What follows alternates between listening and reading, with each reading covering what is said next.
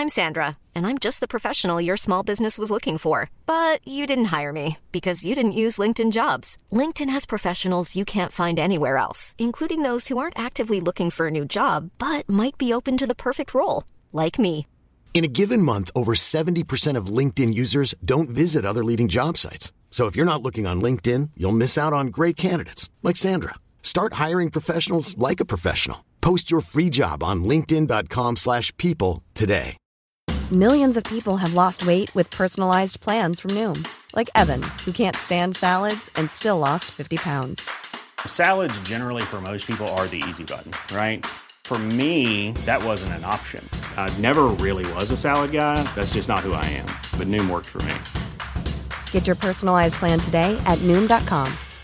Real Noom user compensated to provide their story. In four weeks, the typical Noom user can expect to lose one to two pounds per week. Individual results may vary. Salute e salve e benvenuti ad una nuova puntata di Storia d'Italia Extra. In questa puntata parleremo con un grande e fantastico collega, Andrea W. Castellanza, mi raccomando la W, che assieme al suo compagno di strada Sebastiano Paolo Righi produce Bistory, un podcast di storia che amo tantissimo e che ha iniziato la sua avventura quasi in contemporanea con Storia d'Italia. History ha un taglio completamente diverso alla storia d'Italia e questo mi piace. È un podcast dedicato alle biografie, a biografie di personaggi che non sono, non definirei spesso secondari, ma che comunque non sono i principali personaggi della storia. Non troverete né Napoleone né Giulio Cesare, o meglio troverete un Napoleone, ma Napoleone II. Conoscete la sua storia?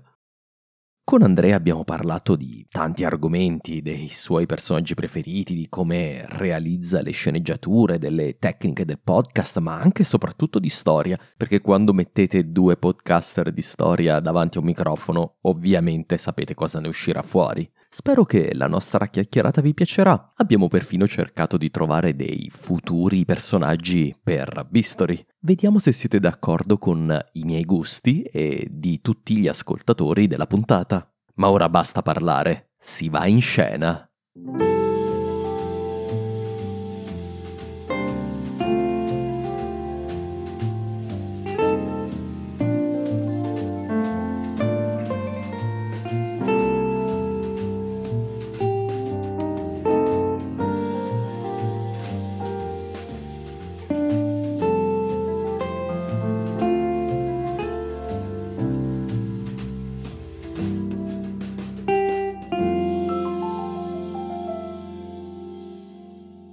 Salute e salve, eccoci a un'altra diretta di Storia d'Italia, questa volta con un mio caro amico, collega, perché noi tra podcaster ci vogliamo bene, questa cosa che ho notato, no? soprattutto tra podcaster di storia ci vogliamo bene. Grazie mille Andrea per essere eh, passato a trovarmi, insomma, bo- grande piacere. Grazie Marco dell'invito e sono molto felice di essere qui con te a chiacchierare delle cose che ci piacciono di più. Esatto, che ci, che ci, fanno divertire in continuazione quando, quando siamo, uh, quando dobbiamo scrivere, eccetera. Per chi non lo sapesse, uh, Andrea W. Uh, Castellanza, la W è, è, la stessa di George Bush, quindi esatto, è eh, bello, bello, bello. È il... è, in realtà è un effetto speciale, ma è, esatto, esatto, è tutto digitale. È tutto Sem- un green screen che esatto, sembra che, che tu lo stai reggendo, però in realtà è tutto un, un effetto digitale. E del bellissimo podcast Bistory, eh, partito quasi in contemporanea, se mi avete preceduto di qualche mese, devo dire, devo confessare, eh, in contemporanea con Storia d'Italia, eh, uno dei podcast di storia più ascoltati in Italia, eh, con un taglio tutto m- molto particolare, tutto suo, eh, che ha, praticamente affronta il, vuole affrontare il lato B della storia, quindi personaggi, tra virgolette, minori, poi c'è anche qualche maggiore eh, nel, nella lista. Però poi diremo virgo... come sono visti questi maggiori. Esatto. La lente di Bistory. Esatto, esatto. Quindi, infatti, quella era una delle cose che ti volevo chiedere: ma come mai qualche nome grosso c'è? E um, personaggi minori eh, dei quali tu racconti. Io mi occupo, ho un altro taglio completamente diverso. Eh, voi quello che fate, dico voi perché siete un bel duo, insomma, non vorrei di- dimenticare. Ehm, eh, voi affrontate sostanzialmente eh, il, eh, con una biografia eh, molto coinvolgente. Vorrei fare complimenti così vi faccio arrossire, è molto coinvolgente, molto piacevole da ascoltare, con una intro che ti prende e un, una, un, una sorpresa sempre, c'è qualche sorpresa sempre finale, quindi tiene molto alta l'attenzione, è molto piacevole da ascoltare, ottime musiche, eh, quindi anche lì apprezzo anche tutta la cura del, dell'audio che c'è dietro. E, ehm, e, quindi è un podcast ottimo per parlare di, di biografie. E quindi la prima domanda che ho per te, Andrea, è un po' come è nato Bistori, insomma, come eh, siete arrivati a pensare a Bistori e, e, a dargli questo taglio specifico? Allora, guarda, mm, in realtà siamo arrivati a Bistori per pur piacere, nel senso che eh, sia io che il mio coautore, che è Paolo Righi, eh, che è colui che fa eh, la, la, parte autoriale, diciamo, mh, mm, dell'atmosfera sonora di Bistori, quindi io sono più eh, la parte, diciamo, eh, redazionale, poi la voce. Esatto. Mentre, mentre lui co- costruisce tutto ciò che è l'ambiente, diciamo, sonoro che è così importante per Bistori. Ci siamo incontrati mh, mm, ormai quasi cinque anni fa, abbiamo cominciato a lavorare sull'idea di eh, produrre dei podcast e abbiamo deciso, lui è uno storico dell'arte, io sono uno storico che è, penso, forse l'unica persona al mondo ad essere laureata in storia di informatica, cioè due cose che non c'entrano niente una con l'altra. Lo sai che non, trovato... non, lo sapevo, lo sai che non lo sapevo? Mi sono trovato molto bene a fare un podcast di storia, per così ho messo insieme le due, le due cose. Ehm, e, e, niente, abbiamo cominciato appunto dicendo, beh, facciamo qualcosa che sia ehm, preso dalla nostra passione comune. In realtà poi eh, l'idea è che eh, io ho fatto per tantissimi anni, lo faccio ancora, eh, il regista di, di, di, video, insomma, di, sono sempre preoccupato di cinema, ho insegnato cinema, eccetera, ehm, e quindi e sceneggiatura soprattutto, io vedo un po' tutto dalla lente narratologica, quindi nella struttura narrativa per me è la cosa fondamentale quando c'è un certo. racconto sonoro, video, gestuale, grafico, per me è la struttura narrativa fondamentale. E quindi abbiamo, ho detto, beh, visto che il podcast è così immersivo, con le cuffie qualcuno deve sentirsi proprio attratto e quando sente qualcosa lo sceglie e da subito deve sentirsi coinvolto, perché non usiamo una struttura narrativa un po' sbilanciante, un po' strana? E quindi abbiamo inventato questo Bistory, eh, lato B della storia, con dei personaggi che non sono conosciuti da tutti, che non si studiano a scuola o comunque eh, poi vedremo se sono studiati a scuola, noi li prendiamo da un punto di vista leggermente diverso e ribaltiamo la loro biografia, cioè la, creiamo del crime. Questi personaggi di solito esatto. sono morti mi, male.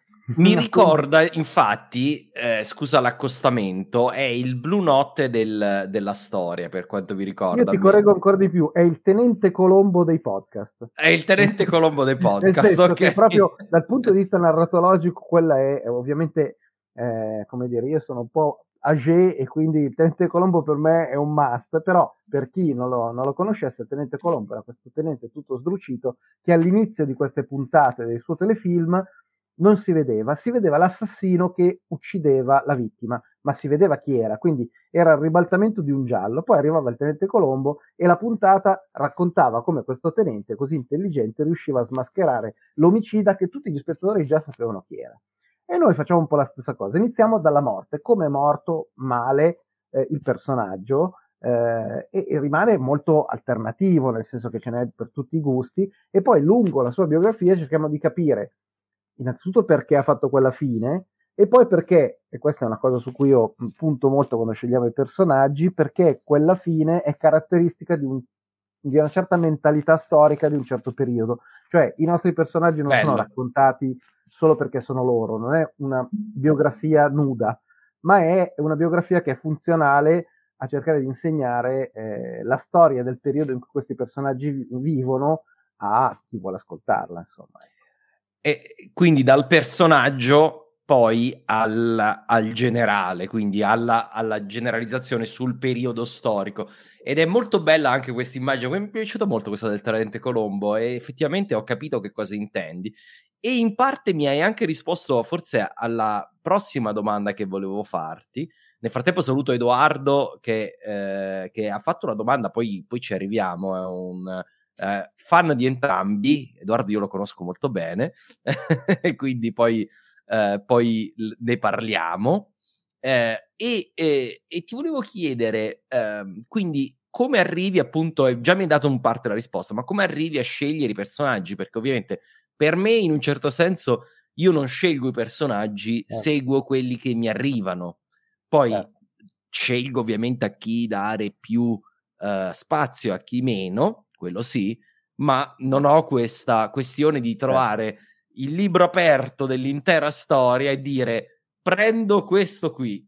Quindi ti chiedo appunto come fai eh, a dire vari, vari meccanismi. Qui. Allora, innanzitutto, ripeto, mh, mm, quasi sempre, adesso abbiamo fatto più di 50 puntate in, quatt- in 5 serie, la sesta sarà un pochino più avanti nel 2023, eh, quindi diciamo abbiamo pescato in tante, in tante epoche, ovviamente non tuttissimi hanno avuto queste morti tragiche, però magari qualcuno ha avuto una fine significativa, anche se magari non così tragica, sì. quindi interessante da raccontare. Questo è sicuramente il primo elemento. Il secondo elemento fondamentale eh, è che ci piace molto spesso eh, raccontare dei personaggi che sono collegati con degli eventi di attualità eh, contemporanei ai giorni dell'uscita. Ti faccio un esempio molto semplice, Vai. non mi ricordo se è della quarta o della quinta sera, forse della quarta. Elezioni americane eh, nel 2020, eh, novembre, eh, Biden contro, contro Avevi Trump. tirato fuori Harrison. e quindi, eh, quindi un, presi- un mh, diciamo, candidato presidente molto anziano contro un candidato che in realtà era anziano anche lui, però sicuramente dalla, dalle fattezze un pochino più giovanilistiche, multimilionario e molto fuori dagli schemi.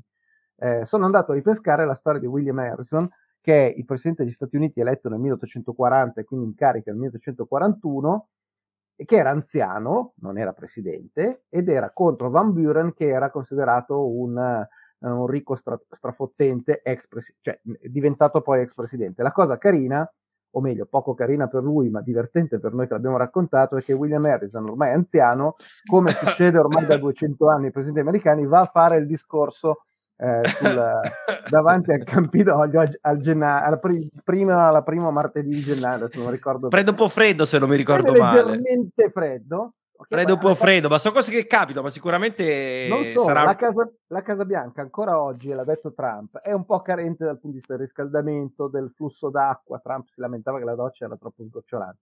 Quindi lui, dopo questo discorso prende un po' freddo, se ne va alla Casa Bianca che è umidissima e nel giro di un mese muore. Okay. È, una, è una storia è di un tragico. Però la cosa incredibile è che in questo mese eh, vengono fuori un sacco di cose particolari. Ve ne dico solo una, poi non vi spoilerò vai, più, se no non lo sentite. Vai.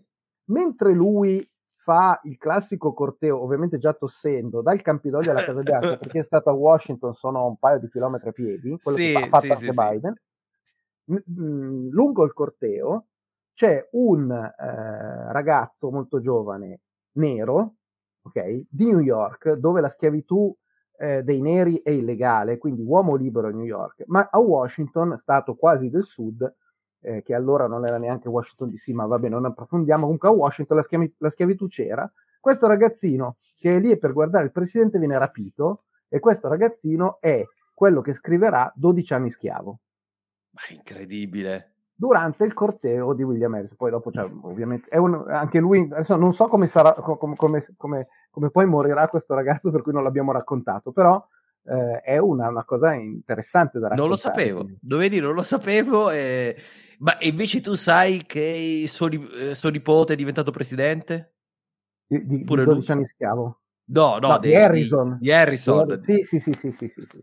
Pure, pure il nipote. Una, c'è tutta una serie di, di parentele, no? Eh, eh infatti... I, due, il secondo e il quarto presidente, quello di Amistad, per eh, dire. esatto, esatto, Adams, erano i John Adams e John Quincy, esatto, che è esatto. figlio. Esatto. Tutti, Quindi, pre- diciamo... tutti, tutti, tranne il primo John Adams, perché la Casa Bianca ancora non c'era, tutti a prendere freddo in questa Casa Bianca che pare sia terribile. Ancora Sembra sia terribile, esatto. esatto. Si trova su Airbed and Breakfast a poco. Quindi, quindi, hai detto quindi la, la morte. Questo è un esempio, ti faccio un altro esempio. Hai un altro eh, esempio di, di Ed, un collegamento Edward tra Jenner, la storia e l'attualità. Vai. Edward Jenner è l'inventore del eh, vaccino contro il vaiolo e noi l'abbiamo praticamente citato e raccontato nel periodo in cui si parlava certo. di vaccini contro il Covid. Così certo. come abbiamo raccontato in una puntata speciale che si chiama, se non mi ricordo male, Apocalisse 1348 e Rinascimento eh, 1351 abbiamo raccontato il prima e il dopo della grande peste medievale e certo. incredibilmente abbiamo trovato dei parallelismi pazzeschi con eh, l'epidemia di Covid, ma proprio incredibili. Anch'io, anch'io e, e, ho parlato della prima peste, quella di Giustiniano, diciamo.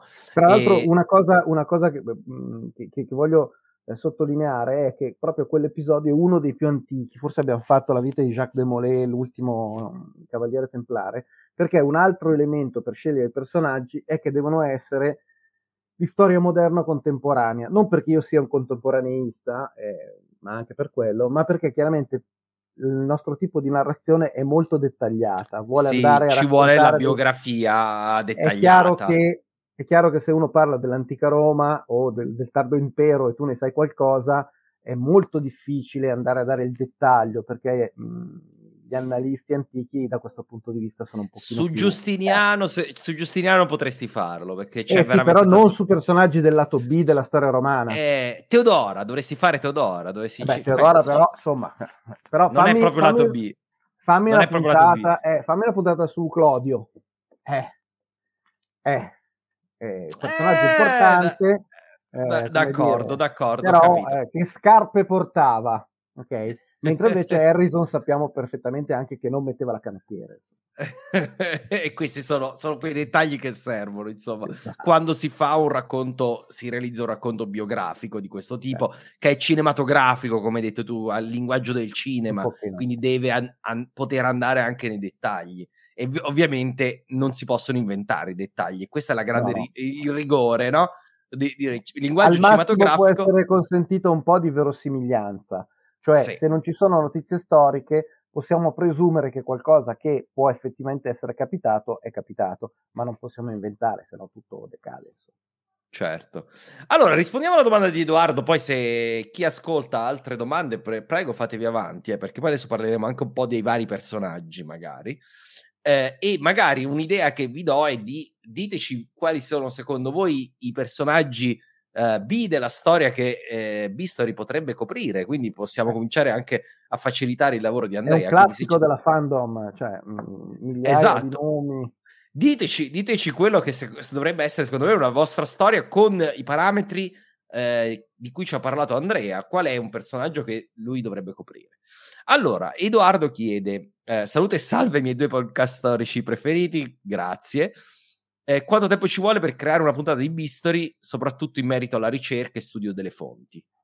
Eh, eh diciamo che eh, ci vuole del tempo, effettivamente. Questo è un po' anche tu Marco penso sarai abituato ad avere dei fan che dicono ma io voglio una puntata al giorno eh sì va bene se volete le inventiamo però il problema vedere il mio eh. solo quello che è sul comodino eh sì, sì diventa, diventa molto complesso devo dire la verità una delle cose ehm, sembra banale però una delle cose che aiuta di più sono da un certo punto di vista eh, gli archivi di tipo storiografico, tipo JSTOR, dove uno può trovare magari degli archivi sì, scientifici specifici, sì, sì, ma anche concordo. addirittura Google Books, nel senso che magari persino un libro che magari non è completamente coperto, eh, perché magari se ne trovano 50 sì, però si trovano i, però è molto, molto, lontano, difficile da recuperare, non ci sono in biblioteca, lì si possono recuperare delle notizie, queste famose notizie precise così importanti. Dopodiché c'è tutto invece un lavoro di base che un po' arriva dalla cultura storica eh, mia personale e un po' è ricerca appunto di base. Chiaramente nei, nei podcast non c'è nella descrizione poi la bibliografia, ma quello che eh, noi vogliamo fare è che eh, questi podcast siano inattaccabili dal punto di vista storico. Questo non significa che non ci siano errori, anzi ce ne sono, ce ne sono molti che troviamo sempre dopo il montaggio eh, e che non vabbè. correggiamo e sono però delle cose interessanti a tutti coloro che ci stanno ascoltando, ma anche a quelli che magari ci ascolteranno più avanti eh, in registrata, ci sono degli easter eggs, come si dice nel mondo del software, cioè delle particolari piccole cose nascoste che in realtà sono leggermente sbagliate o del tutto sbagliate, ma che magari nel flusso del, del racconto non si trovano. Ecco, cercatele perché ci sono. Per esempio, in una puntata ambientata nel Medioevo, io dico che la, una persona è morta nel 1948. Evidentemente il 9 del 1948 mi è sfuggito in lettura sì, e non, l'abbia- e non l'abbiamo di... cambiato. Non l'avete cambiata, è 1348, ma andava bene 1948, va bene. Non l'abbiamo cambiato, quindi ci possono essere dei piccoli errori, però diciamo la uh, volontà di fare un lavoro di matching storiografico si, usi- si, utilizza poi chiaramente il metodo storico, nel senso che eh, inseriamo nel racconto solo cose che hanno più, almeno più testimonianze che incrociate danno una alta probabilità di essere vere. Poi è chiaro, più ci avviciniamo a noi, se uno prende una puntata tipo quella sul dipendere del Nepal, re del Nepal morto nel 2001 se non sbaglio, nel 2001 adesso mi sfugge, non mi ricordo più neanche quello che ho scritto, eh, chiaramente lì i dettagli sono molto presenti. Eh, se io parlo di Jacques de Molay che è morto mia, all'inizio del 1300 mh, mm, è un pochino più eh, diciamo eh, complicato perché bisogna andare a trovare due o tre fonti e paragonarle. Quindi diciamo che chiaramente ci vuole qualche settimana di lavoro e poi c'è tutta la parte invece produttiva che anche quella comporta molte giornate di lavoro. Si, mh, mm, soltanto il fatto, Vistori è anche un po' contestato da qualcuno perché è sempre pieno di musiche e di suoni. Noi lo vogliamo così, anche sulla voce, ci deve essere sempre un contorno musicale e sonoro. Il problema è che in un podcast di mezz'ora avere mezz'ora di musica, cioè probabilmente una decina magari di pezzi musicali più 20, 30, 40 suoni inseriti, significa anche che per chi post produce metterci giorni. Il suo, il suo, bel tempo, tanti eh. giorni, eh. ne sono consapevole, ne sono do- dolorosamente consapevole. Quindi le nostre stagioni durano sei puntate una volta alla settimana e poi e ci rivediamo fra qualche mese. Anche perché fortunatamente Bistori è stato veramente la spinta per poi eh, per altri progetti, insomma. Sostanzialmente fare i podcaster di professione, nel senso che da lì poi è nato tutto un insieme di cose che non sono chiaramente eh, magari eh, gratuite accessibili come Bistori e che sono invece il nostro lavoro attuale. Certo, certo, questo è anche un bel eh, viatico. E, ehm, e eh, ok, quindi la, mh, mm, magari la, la, cosa che eh, ti vorrei chiedere, adesso io qui mi sono segnato alcuni dei personaggi che a me, eh, a me tesoro. Ecco, la prima che ti volevo chiedere è appunto Ivan il Terribile, no? Perché avevamo detto Ivan il Terribile però non è un personaggio B della storia, anche se io penso di sapere per quale motivo tu l'abbia scelto. C'è, c'è un, un, un, parallelismo, nel senso che è uscito ovviamente nell'ultima serie, proprio nel momento in cui eh, eravamo nel pieno dell'inizio della guerra tra tra Russia ed Ucraina e il racconto di Ivan il Terribile è un racconto in realtà che esula abbastanza di Ivan il Terribile. Infatti una delle cose che emerge dal, dal, podcast è che nel podcast non è così terribile, quindi noi raccontiamo il lato B di Ivan, cioè non sì. il suo essere terribile. poi no, non è terribile la traduzione corretta perché esatto. in, in, in, in, russo, io, mia moglie è russa, quindi qualcosina, insomma, in russo vuol dire in sostanza il, il, il non il grande, ma il, quello che, che va temuto. Che, che va termine, temuto, esatto. Il termine esatto, russo sì. è grosny, che significa che va temuto, ma nel senso non va temuto perché è cattivo, ma va temuto perché è potente. Esatto, e... è così grande e potente che incute timore. In Ed è esattamente senso. quello il punto di mentalità che noi volevamo toccare, cioè raccontare Ivan IV, okay, che eh, è uno dei primi, se non forse il primo zar di Russia. Eh, sì, primo, primo vero zar. Il primo vero zar, diciamo così, storiograficamente considerato, ed è quello che ha veramente iniziato il discorso della politica pan-russa di espansione che poi si ritrova anche in Vladimir Ultimo, diciamo, nel senso che eh, ce l'abbiamo ancora un pochino qui. Eh, è un discorso proprio di ehm, considerazione geopolitica che viaggia su 500 anni di storia, quindi è un po' quello che volevamo raccontare. Poi le malefatte di Ivan sono relative. Una cosa interessante che abbiamo trovato di Terribile è invece che molta della, tra virgolette, terribilità gli deriva invece da una condizione giovanile che aveva avuto, che è eh, storiogra- storiograficamente certificata, in mezzo a questi boiardi di Stato, eccetera, eh, in cui aveva subito delle forti angherie, quindi c'è anche questo discorso di rivalsa verso una nobiltà che rappresentava qualcosa di diverso da quello che lui voleva costruire. A me ricorda per certi versi Nerone eh, mm. come tipologia di, eh, di, di personaggio storico. Eh, probabilmente era anzi abbastanza amato da quello che ho capito da, dal popolino che eh, odiava i boiardi e, e invece era che è uno schema che c'è sempre no? c'è sempre, è una cosa tipica no? io sono il sovrano, mi collego direttamente col popolo e salto quelli di mezzo che faccio fuori che sono quindi... i ricchi odiati da tutti, insomma. Esatto, pochino... esatto. Sì, questo, questo, è assolutamente vero. Tra l'altro, il parallelismo con Nerone mi viene da dire anche, come dire, la stampa che ci ha ricamato sopra, nel senso eh, che hanno ecco, avuto, cattiv- ecco, hanno avuto entrambi cattiva stampa. Insomma. Hanno avuto entrambi cattiva stampa dai boiardi o barra senatori che ovviamente li detestavano. assolutamente, assolutamente. Eh, eh, e, mh, mm, ah, questa è una domanda di Damiano, mi chiede, ciao Damiano, a proposito, eh, ma i zar c'erano anche in Bulgaria o Serbia, in paesi ortodossi? Sì. Sì, è una eh, questione linguistica, no? Zar viene da Czar, cioè Cesar, e quindi Cesar. tutti coloro i quali avevano una posizione di dominio imperiale in quella zona del mondo erano, erano zar. Dopodiché è chiaro che gli zar bulgari, eh, come dire, nell'andare della storia, dal, eh, con l'allargamento del potere, del potere in Russia, poi tra l'altro anche a zone proprio ucraine, quindi eh, diciamo che una volta erano i vecchi canati, eh, sono poi diventati um, ovviamente molto più potenti dal punto di vista politico, sì. anche territoriale. I, I, primi zar infatti sono quelli bulgari, diciamo, esatto. i primissimi zar, che poi deriva dal fatto che i, gli imperatori romani erano Augusti, Cesare, quindi da cui viene zar. Colpa di Domiziano è, di, è, di è, il grado di, è di, Diocleziano, è il grado inferiore, no? era un modo per dire sei un grande sovrano, ma non ti dare troppo le arie che comunque non sei un Augusto, insomma. Sei un vice, sei un vice. e quindi, quindi, questo è quanto. Saluto anche eh, Tovaric, to, to, eh, quindi il compagno 88, insomma. Oh, bella...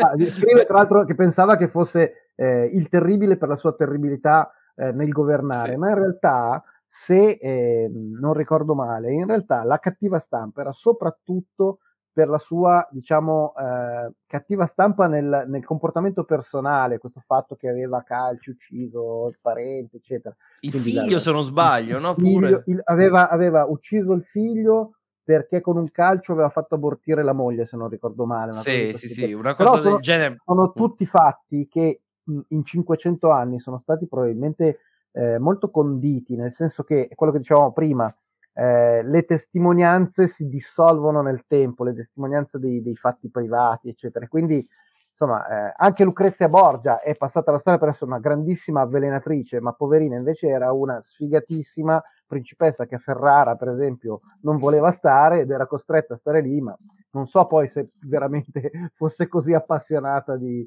di, di erbe, erbe, velenose, probabilmente era figlia del suo tempo, insomma, un tempo magari anche violento, però non così tanto violento come lo percepiamo noi. Oh, qui ho aggiunto una, una, una call to action, dice, quindi diteci i vostri personaggi B, quindi noi andiamo avanti, poi diteci i vostri suggerimenti. Quindi allora passo al prossimo, abbiamo sviscerato Ivan il terribile perché l'hai scelto. Il prossimo l'ho scelto perché eh, eh, in un certo senso to- mi tocca da vicino ed è Leopoldo II.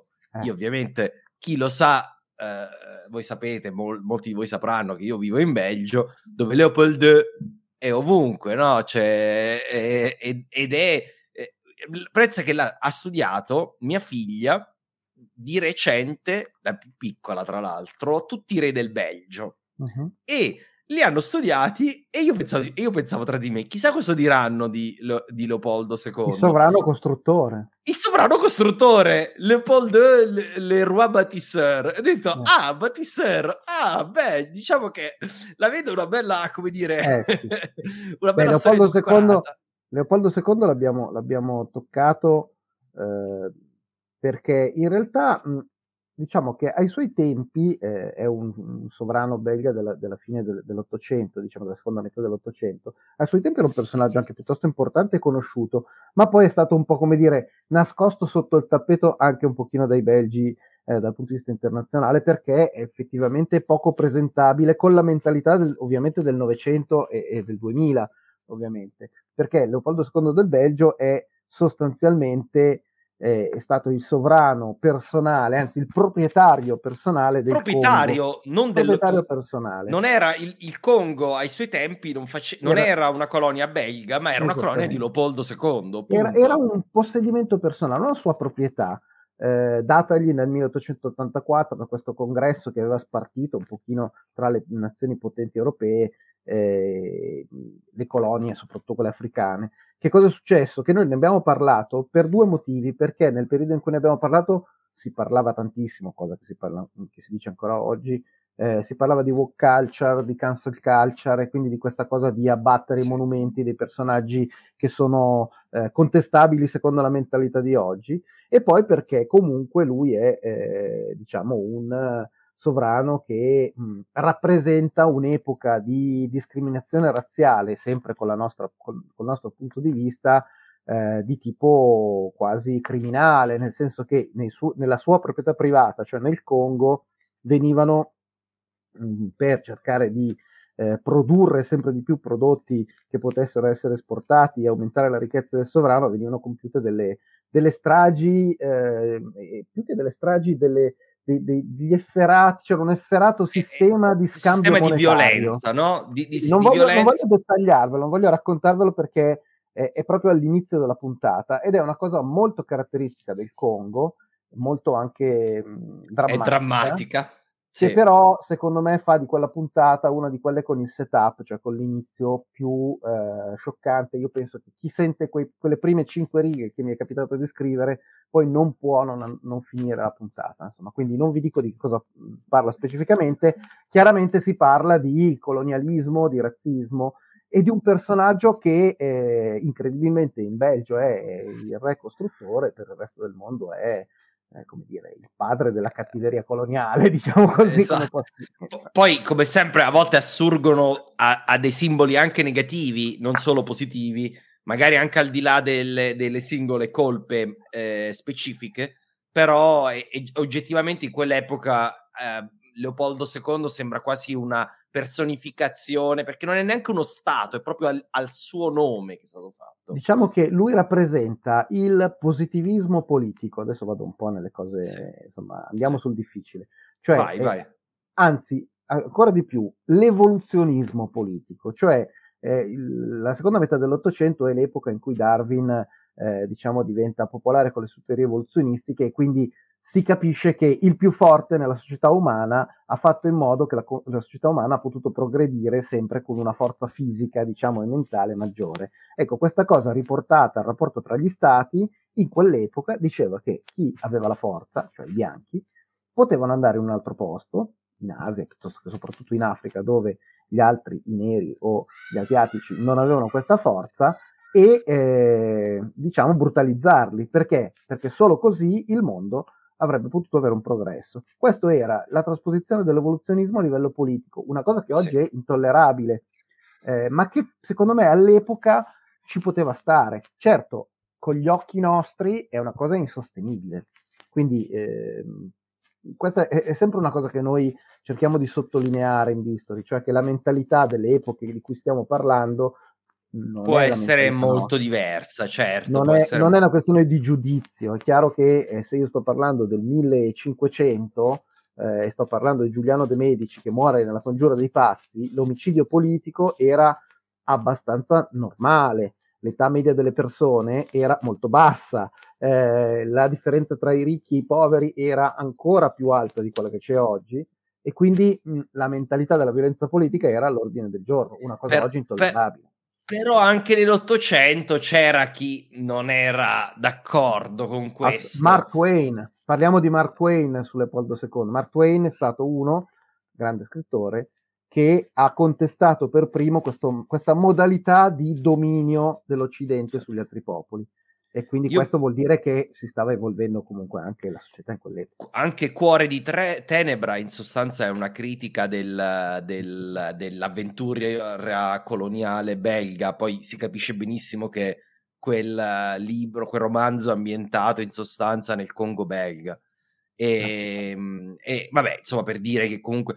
Tra l'altro qui a Bruxelles c'è un bellissimo museo dell'Africa che era il museo dell'Af- dell'Africa centrale voluto sempre da, ovviamente sempre da lui, da Leopoldo. E mh, oggi è stato rinnovato uh, in modo da adattarlo anche all'epoca eh, e spiegare anche i vari, uh, i vari reperti che ci sono. Eh, comunque ha un ruolo educativo, penso. Ed è comunque un posto interessante che pochi conoscono di Bruxelles perché non è in centro, è a, è a Tervuren. Quindi se passate a Bruxelles magari potete darci un'occhiata al, al, al Museo del, del, Congo. Allora, qui abbiamo qualche eh, suggerimento anche di personaggi.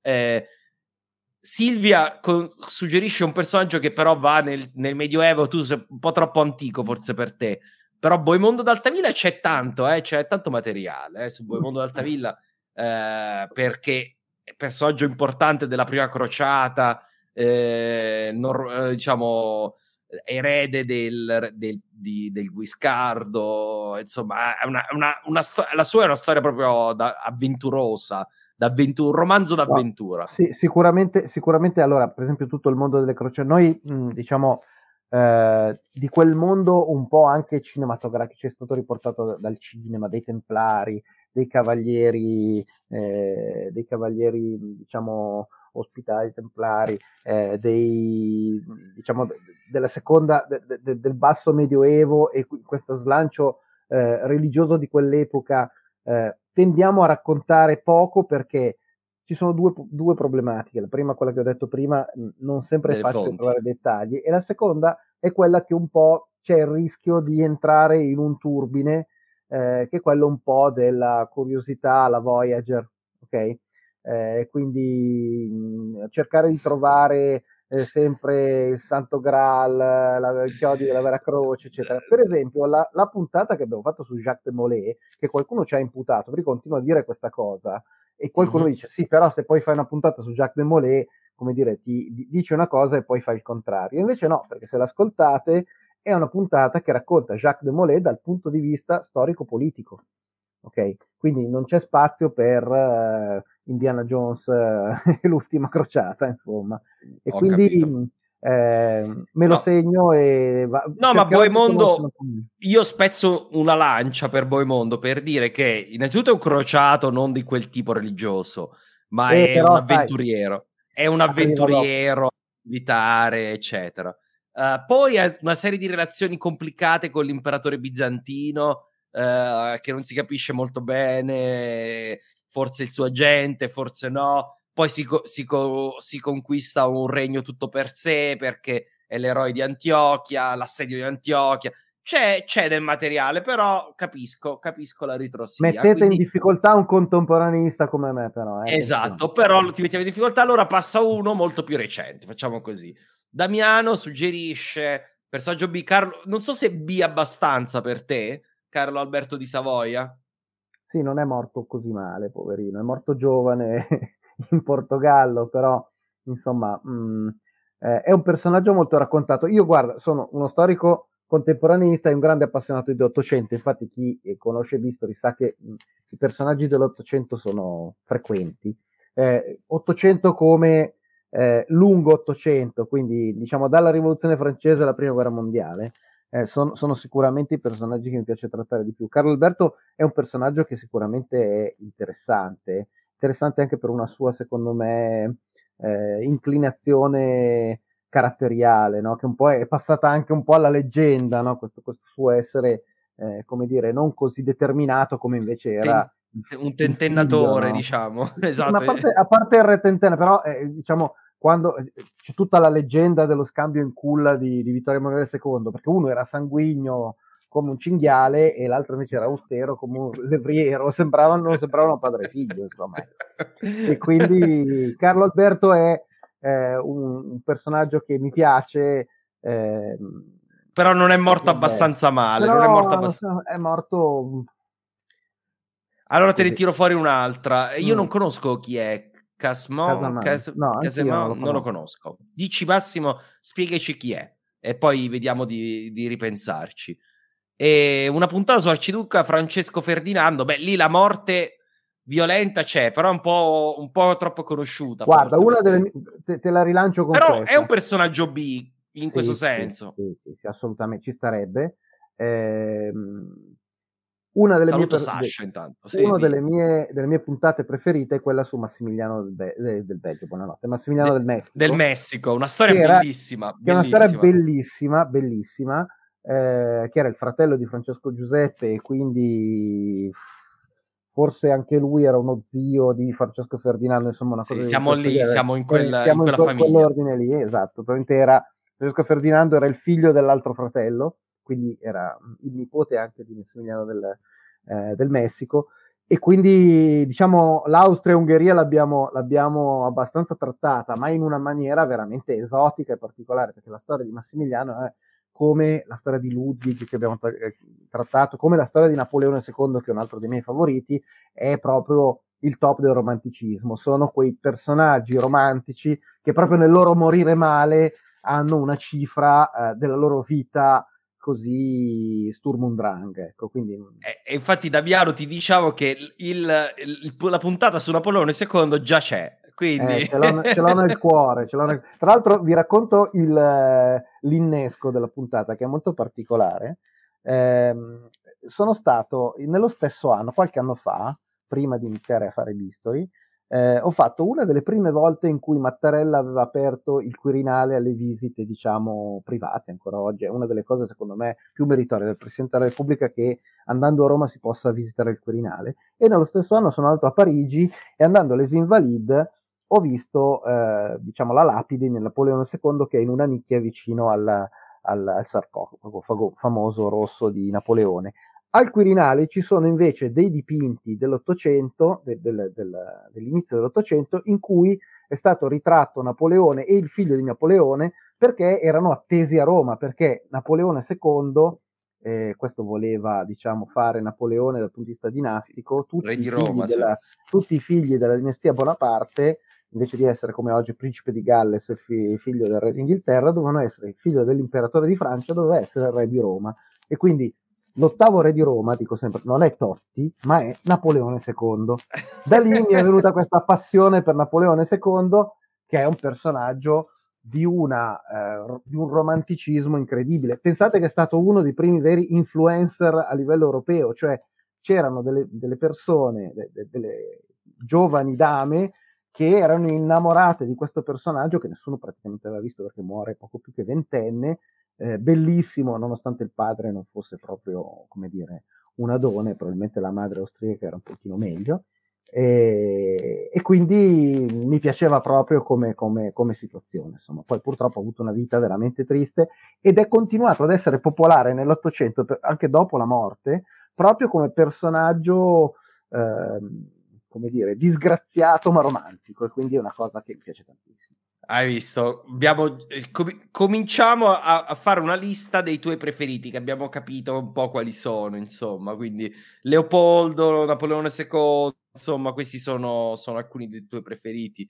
Beh, e, Leopoldo un pochino meno, non è proprio così, così insomma. Vabbè, Napoleone II ci sei molto legato. Ah, ah beh, a questo sì. punto, scusa, and- dopo andiamo avanti con la lista dei, dei suggerimenti. Dimmi qual è allora la tua puntata preferita però questo è troppo banale, allora te ne faccio una prima.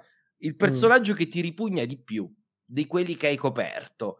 Con l'esclusione, però, devo escludere uno che adesso mi hai detto non c'è più nel feed, ma io l'avevo ascoltato, che è la signora Goebbels, perché lì è troppo facile. Quindi te lo voglio adesso fare ti, dico, ti dico una cosa mh, mm, che ti farà sobbalzare. Eh, poi spieghiamo perché non c'è nel feed, forse un giorno tornerà Magda, Magda Goebbels.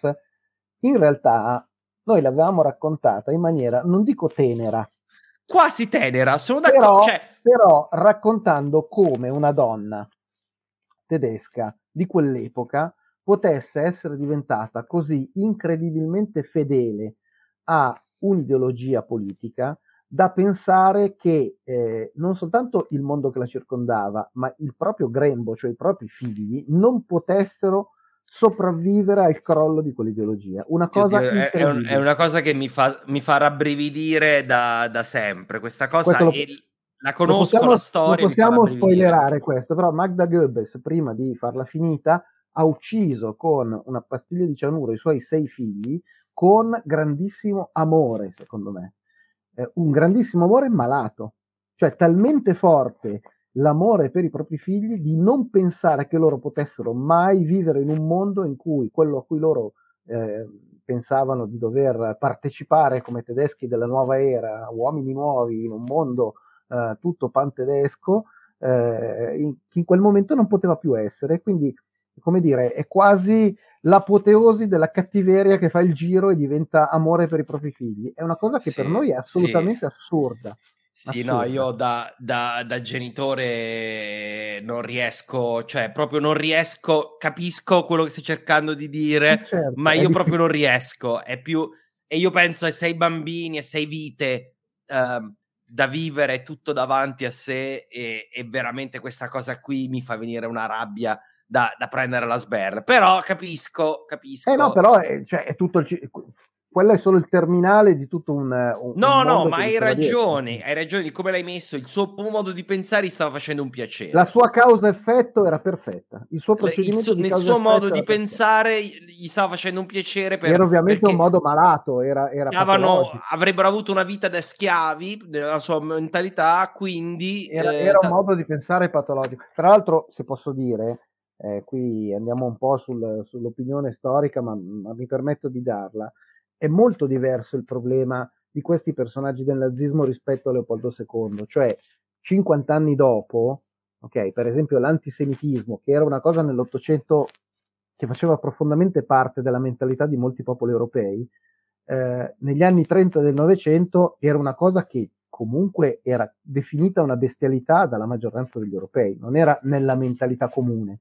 Quindi eh, era, negli anni 30 ciò che è successo è stata una forzatura rispetto al pensiero, mh, mm, diciamo, eh, al pensiero comune. Questo nell'Ottocento non, non, non, succedeva. Quindi la mentalità che noi raccontiamo dentro la puntata di Magda Goebbels, che è un mistero perché non è più online, è proprio quella di questo mondo in cui, autocontenuto in cui non può essere che ci siano alternative alla nostra dominazione, perché gli altri sono inferiori, come tutti possono vedere. Questa cosa chiaramente è assurda però dentro quello ci sta anche l'omicidio dei propri figli.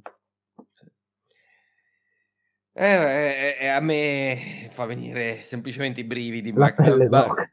La pelle doc, esattamente la pelle doc. Ma eh, a parte quindi la signora Goebbels, c'è un altro personaggio che ti sta particolarmente ma, diciamo, Ma no, diciamo che in realtà poi, mh, mm, come dire, un po' viene la sindrome di Stoccolma di, di, aver, di averli. e, allora, con... e, allora, ti chiedo, non il tuo forse, Leopo- forse Leopoldo, Leopoldo, Leopoldo non è proprio un simpaticone. Non è, non è, un personaggio positivo. Eh, altri personaggi. Beh, eh, un, un, personaggio piuttosto uh, che non so definire, da punto empatico non, non ho empatizzato più di tanto, però veramente drammatico e eh, pazzescamente crudele in quello che ha fatto è proprio Dipendra del Nepal, cioè sostanzialmente l'ultimo re del Nepal, eh, che ha sterminato la propria famiglia sostanzialmente per eh, questioni di, eh, di, di, di, questioni romantiche, perché non volevano che sposasse quella che, doveva, che lui voleva essere, eh, voleva fosse sua moglie. Ed è un personaggio veramente. Non è che poi do- dopo è diventata una repubblica proprio per questo motivo, no? È vero. Anzi, no, ho detto che ho detto che è stato l'ultimo re, ma non è vero, perché in realtà lui è stato il penultimo re, perché poi eh, lo zio è diventato re, poi il, diciamo, mh, i, i, collettivi maoisti del Nepal sono andati sostanzialmente al potere e la monarchia è stata, è stata abbattuta eh, all'inizio degli anni 2000. Ma è una storia incredibile, una storia incredibile perché è contemporanea di una persona completamente fuori di testa, fuori di testa per futili motivi che uccide un'intera famiglia reale. Cioè una cosa, eh, quando, quando mm, ogni tanto si sente, non so, che il presidente e il vicepresidente degli Stati Uniti eh, non possono viaggiare sullo stesso aereo, oppure quando si ricorda la congiura delle polveri e dei meccanismi assurdi che hanno il Parlamento inglese per cui ci deve sempre essere eh, come dire, un deputato che viene, che viene, non partecipa ai lavori perché se dovesse esplodere tutto, tutto Westminster dovrebbe esserci almeno una persona in potere. Un, Oppure un c'è, una serie, c'è, una serie, televisiva che si chiama mh, Sì, ho Design capito. Survivor. Design con, Survivor, Survivor con, sì. uh, Kiefer Sutherland, che fa il presidente degli Stati Uniti, che praticamente diventa presidente perché lui è il ministro della casa, una cosa di questo genere, in una situazione in cui salta in aria il Campidoglio e sono uccisi tutti i ministri. Ecco, queste cose da film di fantascienza in Nepal è successa nel 2001. È, è veramente interessante. E mi ero dimenticato di questa storia, quindi però mi, mi hai riattivato un ricordo, perché ovviamente era un, eh, sì. un fatto di cronaca. E, ehm, e invece il, il, personaggio con cui ti berresti una birra, non quello che Naturalmente il capitano Kidd, tutti i personaggi marinareschi. Io sono un grande appassionato. Io e Paolo, perché poi in realtà anche Paolo, eh, Paolo è anche un grandissimo modellista, per cui è la casa piena di galeoni. A, a, a me piacciono, infatti, anche le vostre, le vostre locandine delle puntate che sono sempre studiate. I'm Sandra, and I'm just the professional your small business was looking for. But you didn't hire me because you didn't use LinkedIn jobs. LinkedIn has professionals you can't find anywhere else, including those who aren't actively looking for a new job, but might be open to the perfect role, like me. In a given month, over 70% of LinkedIn users don't visit other leading job sites. So if you're not looking on LinkedIn, you'll miss out on great candidates like Sandra. Start hiring professionals like a professional. Post your free job on linkedin.com/people today. Millions of people have lost weight with personalized plans from Noom, like Evan, who can't stand salads and still lost 50 pounds. Salads generally for most people are the easy button, right? For me, that wasn't an option. I never really was a salad guy. That's just not who I am. But Noom worked for me. Get your personalized plan today at noom.com. Real noom user compensated to provide their story. In four weeks, the typical noom user can expect to lose one to two pounds per week. Individual results may vary. Le fa, tutti... le fa lui, adesso c'è la serie dei francobolli e sono, sono super, eh, super belle da quel punto di vista. Diciamo che tutto il mondo della marina, dei pirati, delle esplorazioni, noi abbiamo parlato del capitano Kidd, che era un come dire, un personaggio abbastanza della feccia dell'umanità, ma molto simpatico. Abbiamo parlato di grandi esploratori come Falcon Scott, che eh, come dire, l'uomo più sfigato del mondo arriva al Polo Sud un quarto d'ora in ritardo rispetto al suo competitor. sì. Abbiamo parlato di, di James Cook. Ma eh, Scott non muore pure al ritorno? Eh, sì, sì, sì, assolutamente. Al ritorno poi... era, era la era, c'è, era tutto, quella... c'è tutta una storia del ritorno che è meglio che non vi racconto, se no veramente. Sì, sì è, è brutta, è brutta. La conosco ed è brutta. No, ma eh, più che brutta, eh, il problema è, è, che è arrivata fino a noi, perché anche lì si parla comunque, se non mi ricordo male, alla fine dell'Ottocento, no, forse dei primi anni Forse i primi del Novecento. I primi del 1910, una cosa di questo genere. E quindi i diari che hanno scritto le persone che piano piano hanno cercato di tornare verso verso la costa dell'Antartide eh, sono rimasti, quindi si sa tutto il dettaglio, io mi sono scatenato. E, tra l'altro a Londra per caso un giorno camminando mi sono trovato davanti alla statua di Falcon Scott e quindi Robert Falcon Scott ha fatto un video per gli appassionati di Bistoli. No? Però ecco questi personaggi, Belzoni, Belzoni Giovanni Belzoni è un personaggio. Belzoni, no, Belzoni è una birra assolutamente. Belzoni, Belzoni è una, eh, diciamo, il primo personaggio che da tombarolo è diventato archeologo di fama mondiale praticamente. Esatto, Stato, Perché, è quello dicia- che... diciamo è alla base del museo egizio del di Torino. British. No, no, del British. Del, del British. British Museum. Lui lavorava per il Re d'Inghilterra. Tutto ciò che voi vedete al British Museum, i memmoni, eccetera, li ha portati lì eh, Belzoni, che era questo uomo enorme, che in realtà sì, un era omone, un uomo... sì. Sì, sì, lui fa, prima faceva, come dire, l'uomo forzuto uh, nei, nei, nei, Luna Park uh, di fine Settecento, che a un certo punto decide di partire eh, in queste spedizioni, prima da marinaio, poi eh, e comincia ad appassionarsi all'egittologia, eh, facendo quello, anche qui una questione di mentalità. Noi oggi li chiamiamo tombaroli, ma all'epoca tutte le nazioni del mondo, quando si è cominciato, dopo che Napoleone ci è passato, a parlare d'Egitto, andavano lì e portavano a casa, come se fosse normale, insomma, ecco. Sì, sì, sì. e Bentoni ha portato a casa più degli altri. Ha portato tanto a casa, sì, sì, sì, sì. sì. Adesso non mi ricordo ah. se era la piramide di Cheope o di Kefren, se andate in visita, a un certo punto dentro c'è una scritta Giovanni Belzoni. Belzoni è stato qui, l'avevo, l'avevo vista da qualche parte. Catherine, se non sbaglio. Sì, sì, sì, l'avevo vista. Ovviamente incazza, incazzatissimo perché dentro nelle piramidi non ha trovato praticamente Niente, nulla. No, le piramidi, quando nell'antichità dici il mio, la mia tomba è qui, tendenzialmente, e, ehm, anche cioè, se ci provi a nascondere, eccetera. Eh, diciamo, ehm, il, il nostro compagno, Enrico Compagno, poi mi ha detto che, ciao Enrico, cosa ne pensate del Duca di Wellington? For- è buono. È una bella morte, insomma, ci può stare. Insomma.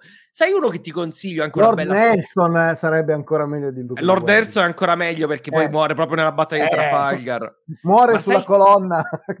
sai un personaggio particolare? È adesso mi, mi, sfugge il nome. L'ammiraglio Yi, se non sbaglio, l'ammiraglio coreano eh, mm. eh, della, della guerra contro i giapponesi nel 500. E mm. che Beh, eh, guarda, io la conosco, se ti dico il motivo è questa cosa mi, mi, svaluterà perché adesso tutti quanti hanno pensato guarda che colto che lui conosce pure la storia coreana in realtà c'era un, un, un, um, uno, sc- uno, scenario di Age of Empires eh. che era su questo ammiraglio Yi se non sbaglio aspetta che adesso lo, lo cerco eh, perché sennò ammiraglio coreano viene subito è Yi infatti eh, che ehm, eh, Yi Sun Sin, eh, che praticamente mi sembra proprio Lord, Lord, Nelson aveva detto che studiando la sua storia aveva detto questo, questo barbaro è stato eh, il più grande ammiraglio della storia. Eh, perché lui con quattro navi eh, e sfruttando le correnti del, dei, eh, del, della Corea, rie- diciamo de- dei mari interni della Corea, riesce a sconfiggere una flotta immensa giapponese, utilizzando le, tra l'altro armi da fuoco, per cannoni, certo. eccetera. Quindi sì, non stiamo parlando di. Sparo, no, no, polvere a sparo poi l'hanno inventata in quella zona. E loro avevano tutto un sistema di combattimento, eccetera. C'è un bel film coreano su questa. E io mi ci sono appassionato a questo perché non la conoscevo. Poi ho detto, come funziona, no? C'era lo scenario di Jove Empires, quindi mi sono andato a leggere la storia e poi è uscito un film coreano su questa e allora mi sono visto il film e lui, svelo qui, eh, insomma, muore durante la battaglia del momento in cui l'ha vinta e si chiede ai suoi uomini di farsi legare praticamente in modo da far sembrare gli uomini della sua della miraglia per far sembrare che è ancora vivo per dare okay. l'ultimo, perché ha detto se pensano che sono morto, allora eh, sicuramente fuggono, quindi si fa legare da morto quando, eh, eh, in modo da, da, far vedere che è ancora vivo e poi i coreani vincono. Molto interessante, ti dico la verità, ehm, chi, chi, segue Bistori sa che eh, oltre a questa diciamo limitazione che ci siamo autodati per una questione proprio culturale mia di storia moderna e contemporanea, è raro, non è impossibile, ma è raro che usciamo troppo dalla Dal... cultura occidentale. Perché questo? Perché è difficile medesimarsi.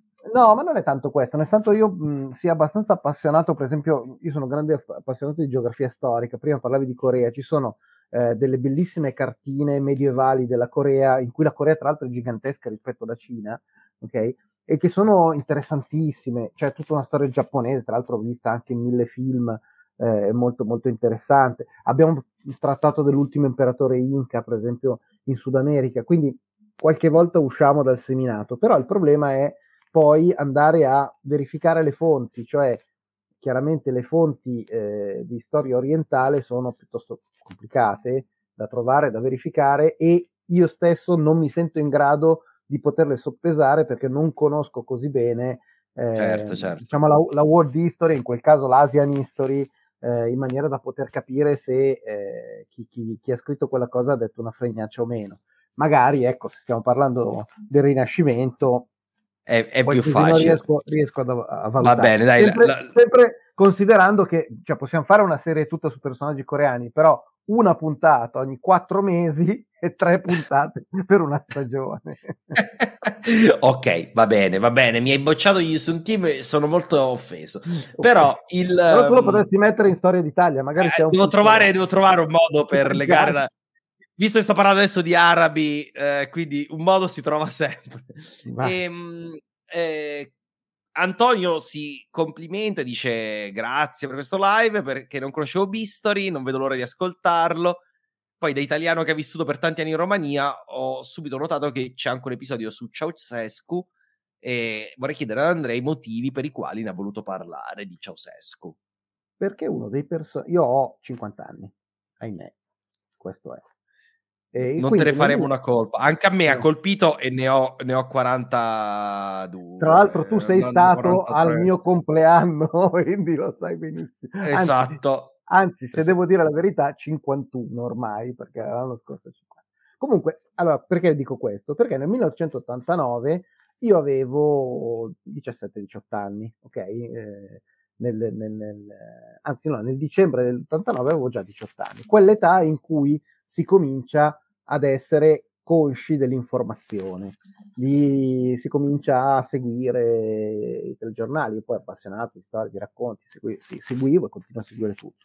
Una delle cose che mi ha più scioccato di, quel, di, quei sei mesi che sono una svolta storica e che io che li ho vissuti in quel momento chiaramente non mi sono accorto che erano così tanto una svolta storica, è stato proprio quei, quei giorni intorno a Natale in cui Ceausescu è stato ehm, prima eh, diciamo contestato, poi visto in televisione fare quell'ultimo drammatico discorso, poi sì. praticamente inseguito per Bucarest come un topo che si nasconde e poi praticamente in diretta in 448 Col, fu, con fu, l'elicottero. Io, io, io, ho ancora in testa la, stor- la scena dell'elicottero no? io ricordo, ricordo come se fosse adesso. Poi quando ho fatto la puntata mi sono andato a rivedere anche questo chiaramente aiuta eh, quando si fa una cosa di questo genere, tutti eh, i filmati dei, dei processi, no? per cui anche il dettaglio di come era vestita Elena Ceausescu, che a un certo punto manda a quel paese questa corte, eh, diciamo, improvvisata di, di, di, di, partigiani, chiamiamoli così, eh, rivoluzionari anticomunisti eh, romeni che condannano tutte e due alla, alla pena capitale. E, e questa cosa della fucilazione immediata, praticamente in diretta, che forse con il, ehm, io ho fatto il paragone, per esempio, con ciò che è successo a Gheddafi qualche decennio dopo, no? Eh, le immagini dell'omicidio, dell'omicidio de, de, de, in quel caso omicidio perché non, non, è stata una fucilazione, cioè è stato malmenato e praticamente è finita così. Eh, la morte di Gheddafi è stata molto censurata in televisione, poi magari su YouTube, eccetera, si trovano altri filmati, però non è stata presentata come nell'89 quella di Ceausescu, che è stata veramente per me, mh, come dire, un, un flash che non mi si è uno shock diciamo. dalla mente. Pur capendo che stavo vivendo un periodo importante, non pensavo così importante come poi sarebbe stato, perché il muro di Berlino, eh, mi ricordo, non so... Nel giro di, di, uno o due anni, proprio ah, no, sei mesi. Io mi ricordo, non so, Dubček, mi ricordo Egon Krenz, mi ricordo ovviamente Ceausescu, questi personaggi che poi sono un po' dispersi nella storia, nessuno sa più chi sono, eh, perché, come, quando, anche perché poi dopo hanno magari governato, ormai sono anche morti, eh, Václav Havel a Praga insieme a Dubček, eccetera. Però ecco, quella cosa lì mi ha proprio mi è rimasta nella testa e quindi ho voluto andare a recuperarla per cercare di capire come un tiranno ideologico, ma alla fine non ideologico, perché è considerato il tiranno comunista più occidentale dei paesi comunisti, e invece era il tiranno più tiranno di tutti tra quelli. Era veramente spietato, sì. moglie compresa. E, il racconto di, di, quando sono andato a vedere e poi a verificare cosa ha fatto nella sua vita è incredibile, è incredibile. Io non sono mai stato in Romania, ma... Ehm, Io sono lo... stato nel palazzo uh, del sì, Parlamento. Sì, enorme, ma anche il palazzo enorme presidenziale. Ma anche il suo palazzo. No, ma sono cose che poi sapendo quanto fosse povero il paese, tu vai nel palazzo salone dopo salone dopo salone dopo salone enormi, sì, giganteschi, ricchissimi. Fa, vera- fa, venire una rabbia, ma veramente una rabbia. È bello, è, consiglio ass- assolutamente la visita ed è qualcosa, cioè bello nel suo modo, in un modo molto socialista sovietico, quindi non, non vi aspettate delle cose, però è, è, è bello da, da, da, visitare, però è opprimente anche da visitare proprio per questo motivo, perché tu sai che, che cosa c'è dietro e io mi ricordo io penso... la morte di Ceausescu, pure Guarda, io che ero più eh, giovane di te, capito? Piccolo, Me la ricordo eh, pure io. E, ripeto, questi personaggi di, di quell'epoca sono stati anche secondo me un po' cancellati dalla storia, positivi o negativi, eh? anche quelli positivi, perché poi magari tipo il cancelliere Cole che poi ha avuto problemi di tipo, come dire, eh, politico-affaristici, sono un po' spariti dal, da, da, dalla, dalla, considerazione eh, come fondatori di un, di un mondo nuovo, no? non ci sono più né quelli cattivi né quelli buoni, se ne sente parlare pochissimo, rispetto invece per esempio a eroi e antieroi della seconda guerra mondiale. Che continuamente, se voi guardate, non so, Rai Storia o eh, le trasmissioni storiche di Rai 3, è rarissimo vedere qualcosa che parli di quell'epoca, mentre è molto facile vedere documentari di cui sinceramente ci siamo un po' stufati su Mussolini e Io la seconda guerra mondiale proprio Hitler, eccetera. Cioè, la seconda guerra mondiale è un periodo molto interessante, però dal, il fatto che, ci, che, noi abbiamo tante immagini di quell'epoca non vuol dire che dobbiamo continuamente ri, dire, rimestarle. Abbiamo tante immagini anche di tutta quell'epoca degli anni Ottanta così importante per il mondo di oggi e si lavora veramente poco su quelli dal punto di vista. E tra, eh... l'altro, mentre noi abbiamo comunque per una questione anagrafica, io ho ancora un pochino di meno, ma comunque almeno li abbiamo vissuti, quindi abbiamo la memoria. È un eco, diciamo. Eh, però uno che oggi ha un ragazzo di 25-30 anni, io mi rendo conto quando una volta mi hanno chiesto, ma tu di cosa... Ma che è successo negli anni 90? Mi ricordo, nel, io ho un gruppo Telegram, no? Ma che è successo tutto su 90, no? E, e allora io mi sono divertito a fare un post brevissimo in cui ho detto, beh, queste sono le cose che io diciamo, se dovessi scrivere un po' di puntate, metterei qua, ta ta ta ta ta. e alla fine ho detto, ah, ah però, cioè, in effetti è successo abbastanza. E mi rendo conto che, eh, che e, e, parlo degli anni 90, quindi anche dopo Ceausescu, no? Insomma. Eh, sì, però è, è, è, conseguenziale, cioè è proprio un periodo che eh, forse per questioni politiche, per una paura, diciamo, di dibattito politico, è veramente poco eh, entrato nella divulgazione. Qui una delle cose che, di cui io mi, mi, diverto sempre a parlare è la differenza sostanziale tra memoria e storia. No? Fa, sì. Molto spesso si sovrappongono le due dimensioni. La memoria chiaramente è una storia raccontata da chi c'era e la storia invece è qualcosa che è mh, scientificamente analizzato ma dopo 30 anni, ok, ci sono delle persone che o sono nate in quel periodo o ancora non erano nate, che avrebbero il diritto di conoscere quel, quel momento del, dell'Europa e del mondo, perché è un momento fondamentale. Ehm, io faccio anche l'insegnante in vari in varie scuole di, ordine, di, ogni ordine e grado e mi è capitato di far vedere un film molto interessante, molto divertente, che si chiama Goodbye Lenin, non so se l'avete mai visto. Ah, bellissimo, okay. bellissimo, dove, bellissimo, dove, mi piace molto. Dove c'è questa donna super comunista che abita nella De- Repubblica Democratica Tedesca che per un problema fisico va in coma proprio nel periodo in cui cade e si riunifica la Germania, anzi no, in realtà non si riunifica ancora, insomma cade il regime il muro di Berlino, della, sì, della sì, DDR, sì. Quando lei si sveglia praticamente i figli, pur di non farle avere un altro shock per capire che il suo partito comunista ormai non esiste più, simulano che tutto... Eh, tutto è ancora la vita della DDR. Non solo che la DDR ha conquistato il resto. Per esempio, a un certo punto lei dal, dal letto d'ospedale vede uno striscione su un palazzo della Coca-Cola, ok? Perché ormai la Coca-Cola ha debordato all'est e i figli gli dicono guarda il partito è talmente forte che ha comprato la Coca-Cola agli americani. Esatto. Okay?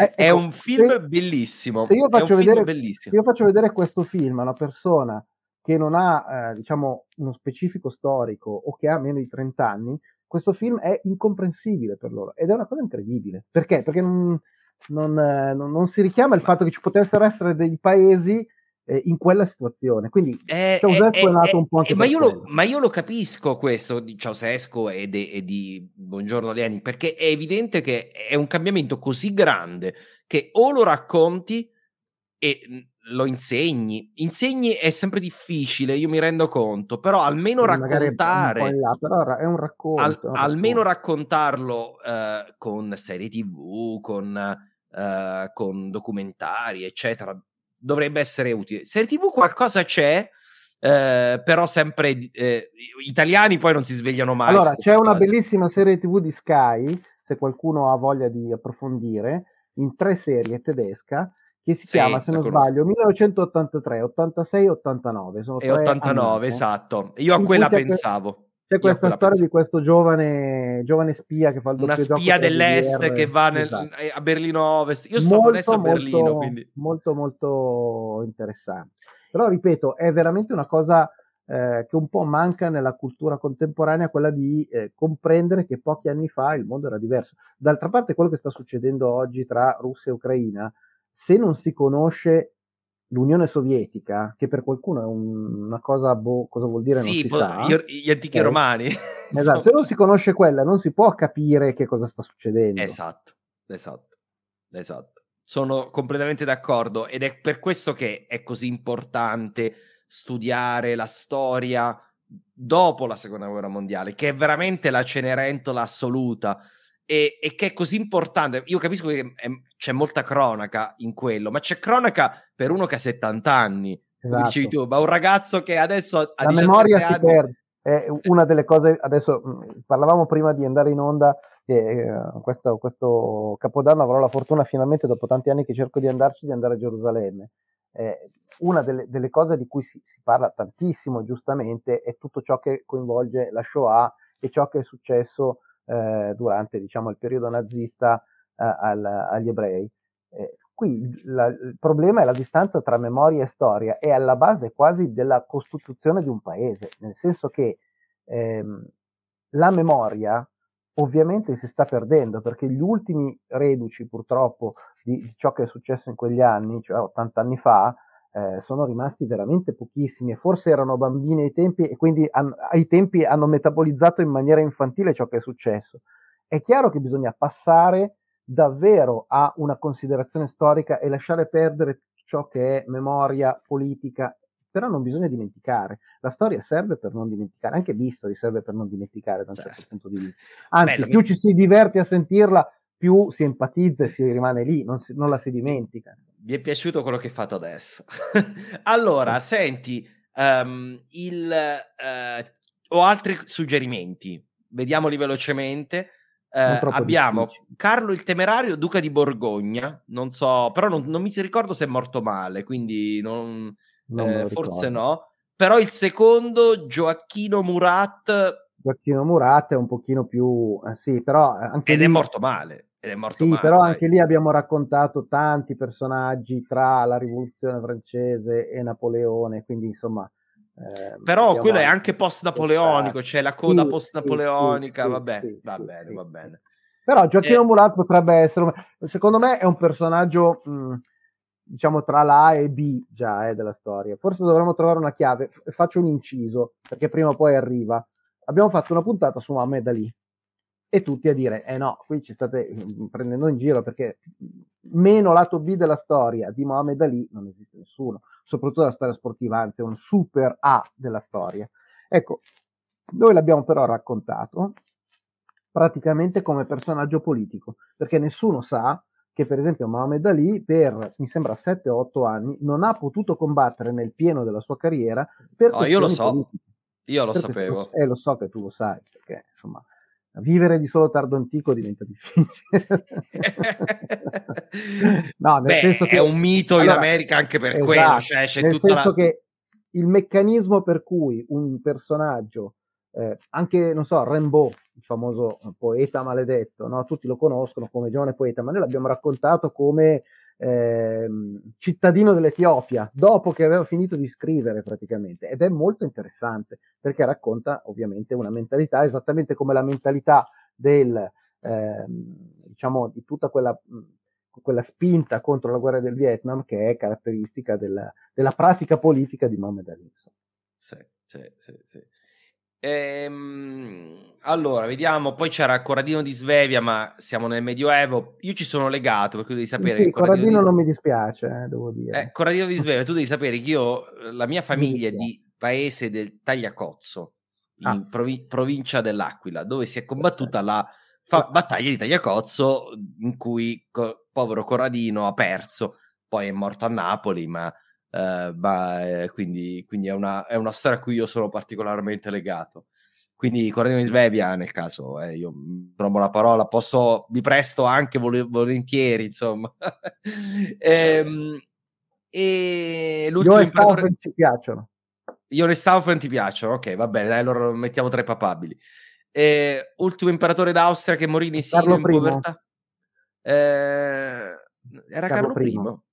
figlio di, eh, figlio di, di, Francesco, di, no, Francesco, no, figlio, pronipote, pronipote di Francesco Ferdinando, che è quello che diventò. No, no era, era, pronipote di, Carlo, di Francesco Giuseppe e, Francesco eh, Giuseppe, nipote, e nipote di Francesco Ferdinando, se non ricordo male, eh. che poi è stato santificato, eccetera. È un personaggio sinceramente un pochino oleografico.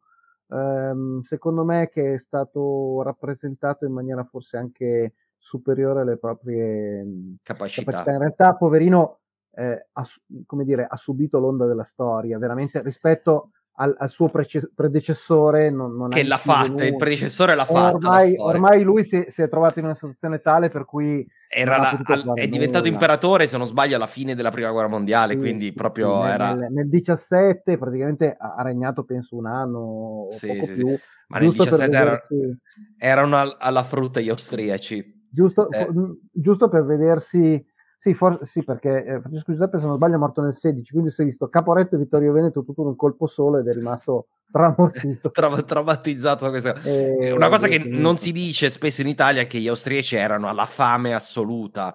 Eh, quando la moglie, a... dirò di più, la moglie è un personaggio particolare, Zita di Borbone, la moglie di Carlo I, è un personaggio particolare perché eh, è sopravvissuta al marito fino, è morta, se non sbaglio, quasi centenaria, e quindi è proprio un personaggio che ha attraversato eh, diciamo la fine, la fine della modernità e la fine della contemporaneità mi verrebbe da dire quasi quindi potrebbe essere Zita di Borbone farlo mm, però ripeto sono personaggi che mh, mm, eh, dopo, dopo la, la, prima guerra mondiale poi rimangono un pochino come dire nel, nell'ombra non è che eh, persino il Kaiser mh, mm, il Kaiser eh, Guglielmo no? in Olanda c'è un, c'è un, bellissimo film che ho visto un po' di tempo fa che non ricordo, non ricordo il titolo, però è dove si simulava il fatto che qualcuno volesse rapirlo, ok?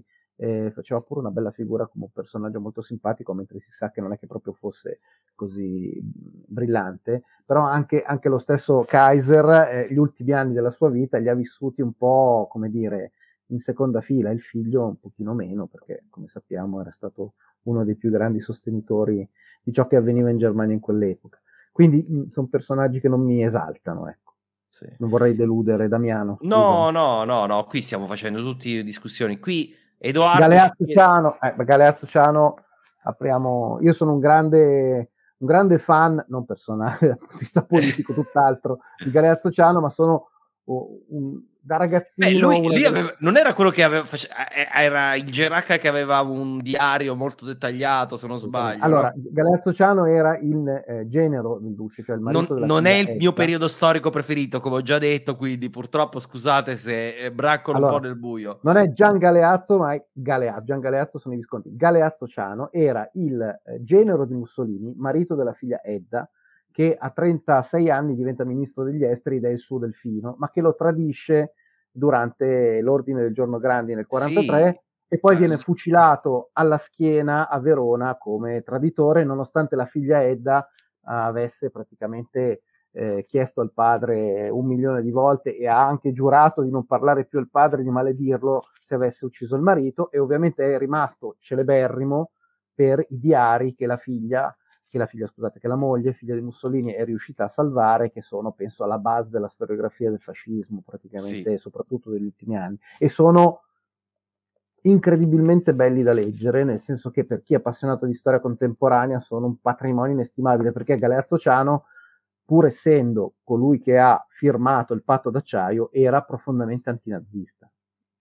Sì, sì, sì, sì. E, e temeva i tedeschi e non... Lui era lui era un, un gaga anche diciamo, dal punto di vista... Era, punto di non vista era filo britannico, cioè una era molto filo britannico, infatti. Vedi, che il, qualcosa riemerge. L'ambasciatore anche... Percy Loren, lui aveva questo, questo, questo, questo, questa liaison di amicizia, era però un personaggio anche abbastanza detestato perché era eh, brillantinato, un po' un gaga, era figlio, era figlio di suo padre, cioè il conte Ciano di Livorno, grande, come dire, eh, fascista della prima ora, ma soprattutto grande marinaio, tant'è vero che, in, se non sbaglio, oggi in, sono in Sardegna, ci sono delle parti di un enorme eh, gigante di pietra che appunto doveva essere il monumento al, mh, a Costanzo Ciano che doveva essere messo tipo il, fa, il, il come si chiama il come faro, Rodi, come, come eh, il colosso come di Rodi, colosso di Rodi nel porto di Livorno perché no di Livorno. Poi in realtà ovviamente è stato smontato ed è in giro per l'Italia però ecco un personaggio sicuramente importante dire però che Galeazzo Ciano sia un personaggio lato B della storia Beh, non è certamente uno in dei... Italia, in Italia, in Italia è, un, conosciuto, certo, in Italia è, un, è, una, è una maiuscola.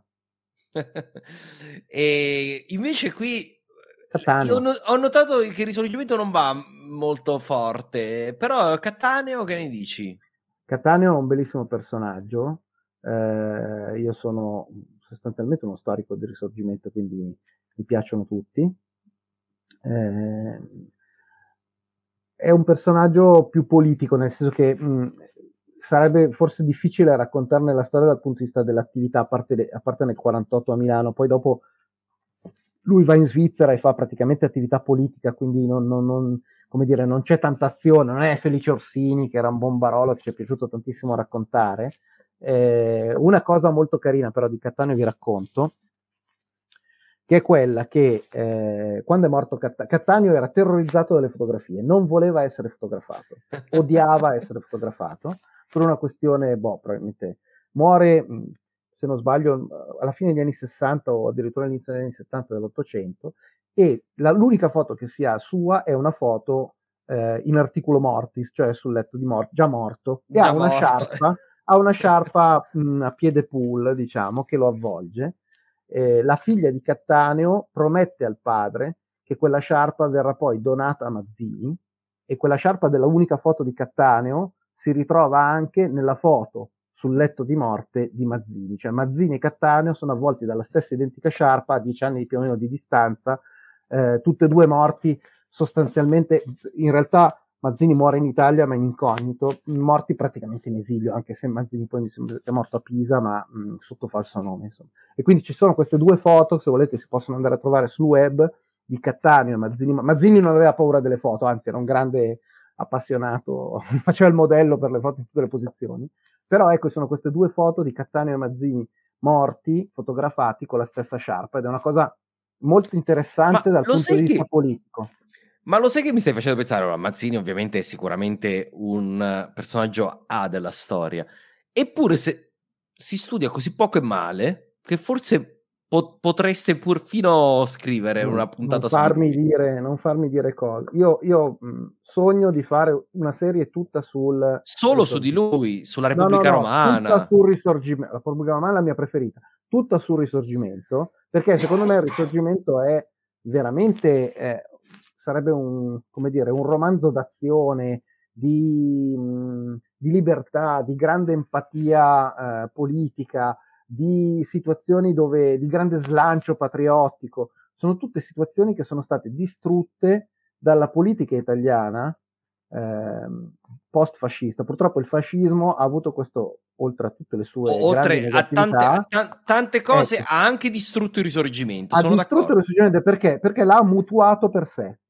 Per esempio, ha fatto un monumento a Cesare Battisti nella piazza di Bolzano, ok? dove ovviamente diciamo che l'Alto Adige eh, in tutte queste situazioni dal punto di vista eh, risorgimentale non è che c'entrasse molto. Ci è capitato di averlo perché la Germania ha perso due, due guerre, ma in realtà, ecco, ha voluto mettere questo monumento a Cesare Battisti, eroe della prima guerra mondiale, dicendo che quello era l'ultimo monumento del risorgimento italiano. E con questo facendo un disastro sia dal punto di vista della prima guerra mondiale, sia dal punto di vista del risorgimento, sia dal punto di vista di dove l'hanno messo, cioè mettere un Trentino ehm, eh, a Bolzano come simbolo dell'italianità ha fatto praticamente piazza pulita. E come questo tantissime altre cose. Il monumento ad Anita Garibaldi sul Gianicolo eh, scolpito dal nonno di Rutelli tra l'altro è stato inaugurato da Mussolini noi ne parliamo nella puntata in cui parliamo di Anita Di Anita, Garibaldi. sì. Ed è come dire è stato è un bel monumento bellissimo monumento È ma che nel bello, momento sì. dell'inaugurazione è stato uno sfregio al, al- al- al- risorgimento perché ne ha dato una, una visione di questa donna che doveva essere la perfetta donna italiana con tanti figli, ma figuratevi se Anita Garibaldi poteva essere la massaia italiana che concepiva Mussolini. Anita Garibaldi era, come dire, tutto ciò che non era la donna, Che- la donna che- che- italiana esatto. di quell'epoca. Okay. Quindi è, da lì è, poi è, è successo di tutto. Da lì è successo di tutto. Pensate che qua, quello che è successo al 150 dell'unità nazionale, con eh, situazioni politiche che non voglio commentare, e che sostanzialmente ha passato in secondo ordine il fatto che è 150 anni dalla nascita di uno Stato di cui noi facciamo parte. Mm, il povero Vabbè, Ciampi è l'unico fare qualcosa. Ma... Credo che l'Italia sia l'unico paese che non festeggia in, in alcun modo la sua, il, la sua unità, il risorgimento in generale come periodo. Insomma, non c'è, non c'è una festa che richiama la nascita del, de, del paese. E, ehm, e, e questo mh, mhmm, è qualcosa, io percepisco che eh, come un'assenza, è un vulnus eh, proprio, è un'assenza ed è, e purtroppo non si riesce ad invertire la tendenza. No, perché poi, vedo. guarda, il, il, periodo fascista è stato deleterio per la, per, per la, memoria del risorgimento, così come è stato deleterio per la memoria del risorgimento il periodo, invece per altri motivi, fantastico della rinascita dell'Italia post seconda guerra mondiale. Post, dove, post bellica, dove, sì, lo stavo dove, per dire, mi è prevenuto. Dove però, diciamo. dove, dove però eh, ciò che, diciamo, soprattutto per un uh, sentimento antimonarchico, non era bello parlare di risorgimento. No, non si poteva parlare dopo... di risorgimento perché l'aveva fatto il re. Esatto. E, e, quindi si e è cercato di passati... spostarlo alla, alla, alla, a, sostanzialmente alla guerra di liberazione come diciamo come sì, focus, sì, però era più difficile. Forse la prima guerra mondiale, ma soprattutto la guerra di liberazione. Poi successivamente siamo passati all'epoca, diciamo, eh, della seconda repubblica, berlusconiana, leghista, ma anche de- de- de- dei partiti di sinistra che vedevano nel, ris- nel, risorgimento un eco fascista che non aveva, e quindi anche in quel caso, 150 della, della, Repu- della scusate, dell'Unità d'Italia, si è cancellato. Quindi, eh, come dire, eh, ed è veramente dal punto di vista narrativo il risorgimento italiano è una cosa be- la, la, storia della Repubblica Romana è fantastica proprio eh, cioè c'è di tutto. La storia di Goffredo Mameli un giovane di 21 anni poeta che a 21 anni muore eh, e, sostanzialmente muore per un un quando scrive scritto... siamo pronti alla morte non era eh, tanto per no, scrivere insomma. Se voi andate sul Gianicolo eh, a un certo punto di fianco alla piazza dove c'è il monumento a Garibaldi che adesso è fortunatamente in, in revisione perché stava cadendo a pezzi, c'è un muro sulla, andando avanti verso l'ospedale Bambino Gesù, c'è un muro dove sono scritti i primi articoli della Costituzione della Repubblica Romana, che è impressionantemente simile alla Costituzione repubblicana e sono frasi che nel 1849 erano dirompenti. Non so perché non se ne deve parlare.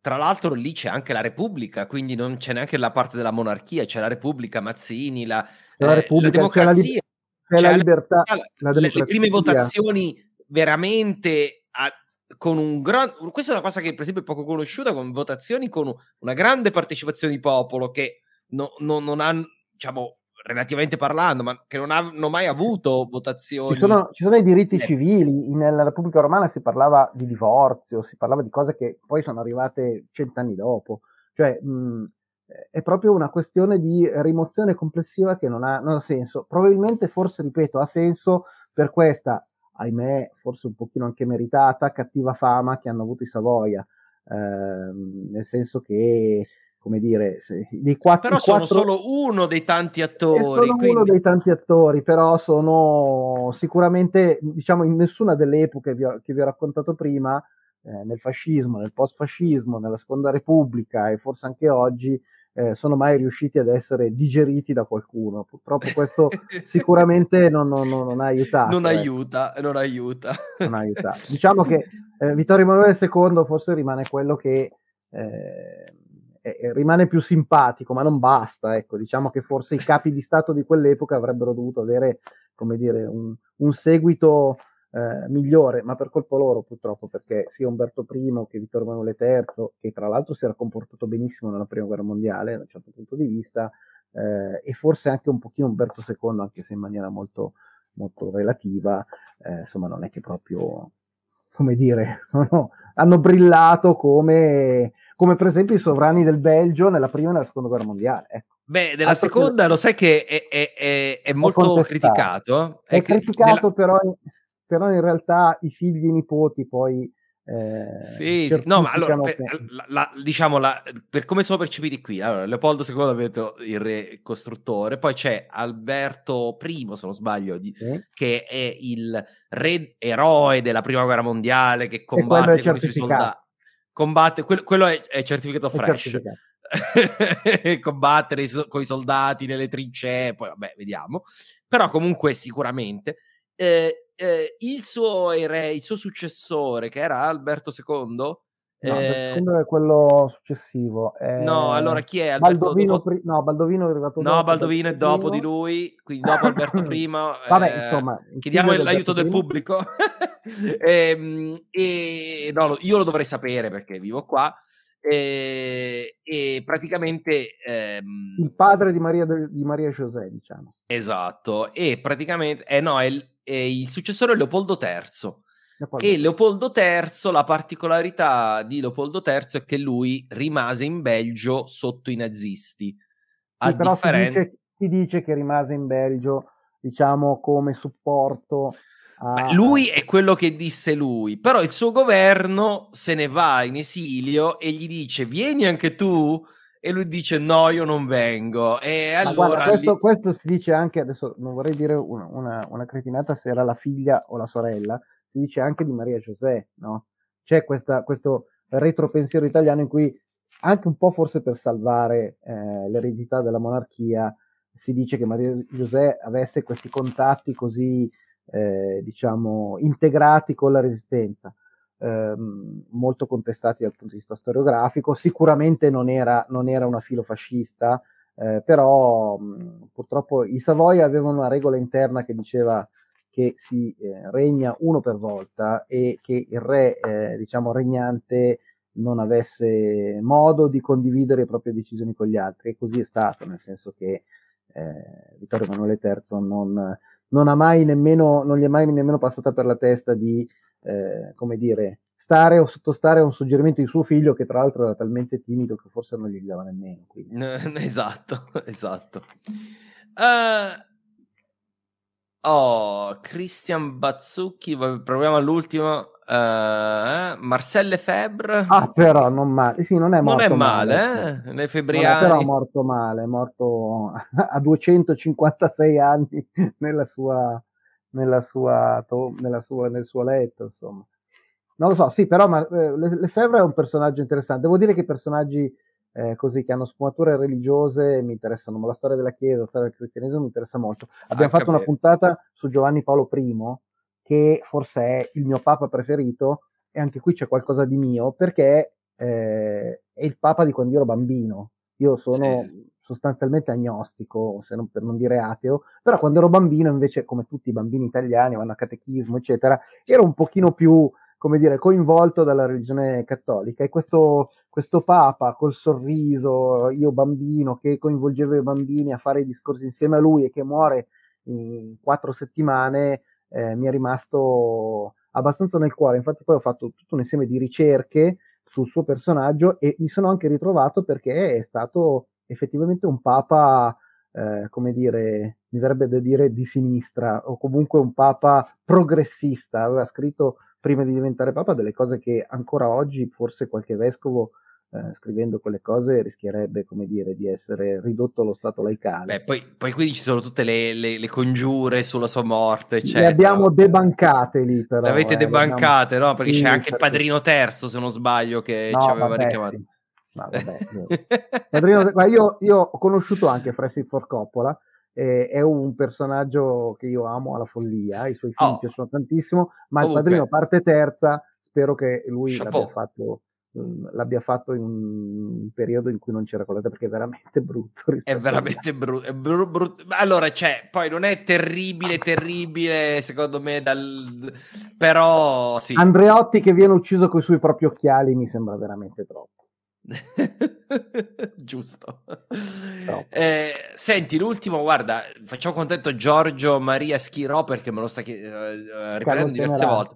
Però Carlo il Temerario io non lo conosco. Anch'io non, non lo conosco abbastanza bene. Eh, e... Duca di Borgogna è morto in battaglia, se non sbaglio, però non so dire di più. So che Maria di Borgogna credo sia, fosse Eh, sai, sai, qual problema, sai, qual è il problema, di questi personaggi, eh, quindi della Borgogna, eccetera, che fanno parte di una situazione geopolitica di quell'epoca che eh, gli italiani, visto che Bistori in italiano, non, non, conoscono, nel senso che si conosce forse a malapena dalla, dalla scuola eh, la configurazione degli antichi stati italiani, no? il Granducato di Toscana, sì. eh, il Regno delle Sicilie, eccetera. Andare a raccontare mh, la Borgogna, la Lorena, oppure addirittura gli stati tedeschi, eccetera, secondo me eh, avrebbe bisogno di quattro paragrafi iniziali di Bistori per spiegare dove siamo e come siamo, perché altrimenti uno pensa a, alla Francia contemporanea. Okay. Eh, io e quindi, che esatto non c'entra niente da questo punto di vista. È piuttosto e, complesso da, da, da, da inquadrare. Da, inquadrare, però, eh, però va bene. Era... Lo teniamo, lo, teniamo lo, mettiamo, lo mettiamo nella lista. Va bene, dai, insomma, un po' ne abbiamo tirati fuori di, di, di papabili personaggi.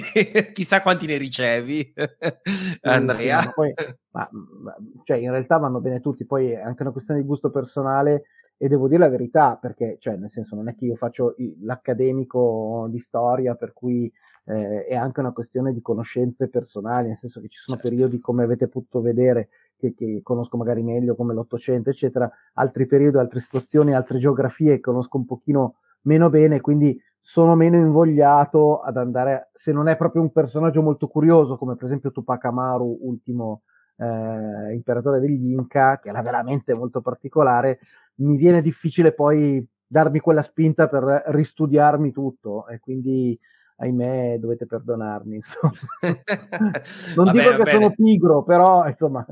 No no ma è giusto è giusto è giusto. Senti prossimi progetti Andrea allora, eh, tanti progetti, eh, da, da, da, Bistori è nata una cosa con, eh, in realtà come vi dicevo, Bistori è nato da un, da un gruppo di ragazzi di una web radio che si chiama uh, Never Was Radio. Never Was Radio, sì. Esatto, e da lì poi è nata quella che è la NW Factory, cioè la Never Was Factory, che fa podcast. Se voi andate sul sito nwfactory.media trovate tutto un insieme di podcast che abbiamo fatto, di tipo commerciale, di tipo informativo, ma anche di tipo... Ma storico. anche culturali, storico-culturali. Molti, sì. molti, anzi devo dire la verità, anche noi siamo partner del Corriere della Sera per per i podcast di tipo commerciale e anche quando facciamo per loro podcast commerciali chiaramente ci scappa sempre dentro qualcosa di culturale e di storico perché quello che sappiamo fare meglio e anche loro lo apprezzano. Eh, prossimamente, ed è per questo che quest'inverno non c'è una serie di Bistory, eh, il 12 di gennaio eh, uscirà una serie che secondo me è forse la più bella che io abbia mai scritto, veramente la, la amo molto, eh, che si chiama Spazi di Scienza e sono otto puntate più uno special che usciranno dal 12 gennaio ogni giovedì eh, e che è eh, un podcast che parla della rete, dei, rete toscana dei musei scientifici, eh, che sono una serie di musei eh, toscani eh, che sono in, appunto in una rete diciamo uh-huh. coordinata all'Università di Firenze, ma dentro c'è anche il comune di Vinci dove, c'è, eh, dove ci sono i musei leonardiani, il comune di Livorno dove c'è un bellissimo museo del mare, un ortobotanico molto bello, il museo di Prato, il museo del tessile di Prato e poi non so, la um, Villa Galileo d'Arcetri e tutto un insieme di cose bellissime a Firenze e nei dintorni e in questa serie noi parliamo in ogni puntata di uno di questi musei o di due musei raccontando una curiosità, una storia. Non vi aspettate una didascalia di museo, assolutamente no. Raccontiamo delle cose veramente incredibili successe nel mondo della paleontologia, della matematica, dell'erboristeria, della um, eh. Cioè io praticamente in ogni puntata mi sono dovuto reinventare e studiare delle cose bellissime grazie ai materiali che loro ci hanno mandato e secondo me è venuto proprio bene. Eh, tra l'altro ci, nel, nel, podcast c'è una voce molto più bella della mia e questo sicuramente... Ma no, non ti buttare giù, non ti buttare giù. E, e eh, siamo, sempre, siamo, sempre, i nostri peggiori critici, diciamo. No, poi abbiamo un altro progetto invece che non posso anticipare, ma che uscirà dopo Pasqua, molto storico, invece questo, legato all'UNESCO, dove invece tornerò dietro al microfono per un bistori, diciamo, dedicato a qualcosa che poi eh, vi potremo raccontare. E poi ovviamente quest'estate faremo un'altra serie di bisturi, perché non è che bisogna... Cioè, adesso mi avete dato un po' di spunti, bisogna cucinarli. cucinarli bene. Va bene, dai Andrea, grazie veramente grazie tante per, per, aver partecipato. Spero sia venuta fuori tutta la, la strabordante passione per quello che fai. Eh, si vede, insomma. E grazie, mh, mm, grazie mille per, insomma, per essere venuto. Questo sì, ma anche per, proprio per il lavoro. Eh, io apprezzo sempre. Eh, altri che fanno podcast di storia. Quindi, Ma poi, come diciamo sempre, meglio... noi non ci incrociamo mai, no? Nel senso che a eh, parte, diciamo, io sono ancora l'antico. A parte che non ci incrociamo mai, non riusciamo mai a incrociarci di persona, nonostante ci incontriamo in tutta ci, Europa. Ci incontriamo in tutta Europa, esatto. Ma mai nello stesso più... minuto. C'è sempre una mezz'ora che non riusciamo a beccarci. Ma soprattutto non ci incontriamo, incrociamo quasi mai con i secoli, quindi eh, no, io anche se lo facessimo mi fa piacere. Posso solo imparare dal tuo bellissimo podcast, dai tuoi libri così appassionanti, anzi il miglior, il miglior, nemico di Roma è la prossima lettura sicuramente sul comodino, anche se, visto che non ci incrociamo mai, i tuoi libri sono qui, ma non riesco mai ad avere la firma, quindi prima o poi verrò a Bruxelles. Ai ai ai, l'unico modo, vieni, vieni, vieni, ti sì, faccio... il giorno porto... che io vengo a Bruxelles tu sarai a Milano, quindi sarà... Esatto, eh, di, fammi, dimmelo un po' prima magari. Va bene, dai, Va bene. grazie mille, buona grazie serata e grazie a tutti voi che ci avete ascoltato. Alla prossima. E questo è tutto. Come annunciato nell'ultimo episodio, la settimana prossima ci sarà un'altra puntata di Storia d'Italia Extra, non vi svelo ancora l'argomento. Spero che tornerete ad ascoltare questo canale, vi ricordo di cliccare su subscribe per non perdervi le prossime puntate e magari lasciate anche una recensione. Alla prossima puntata e alla prossima settimana.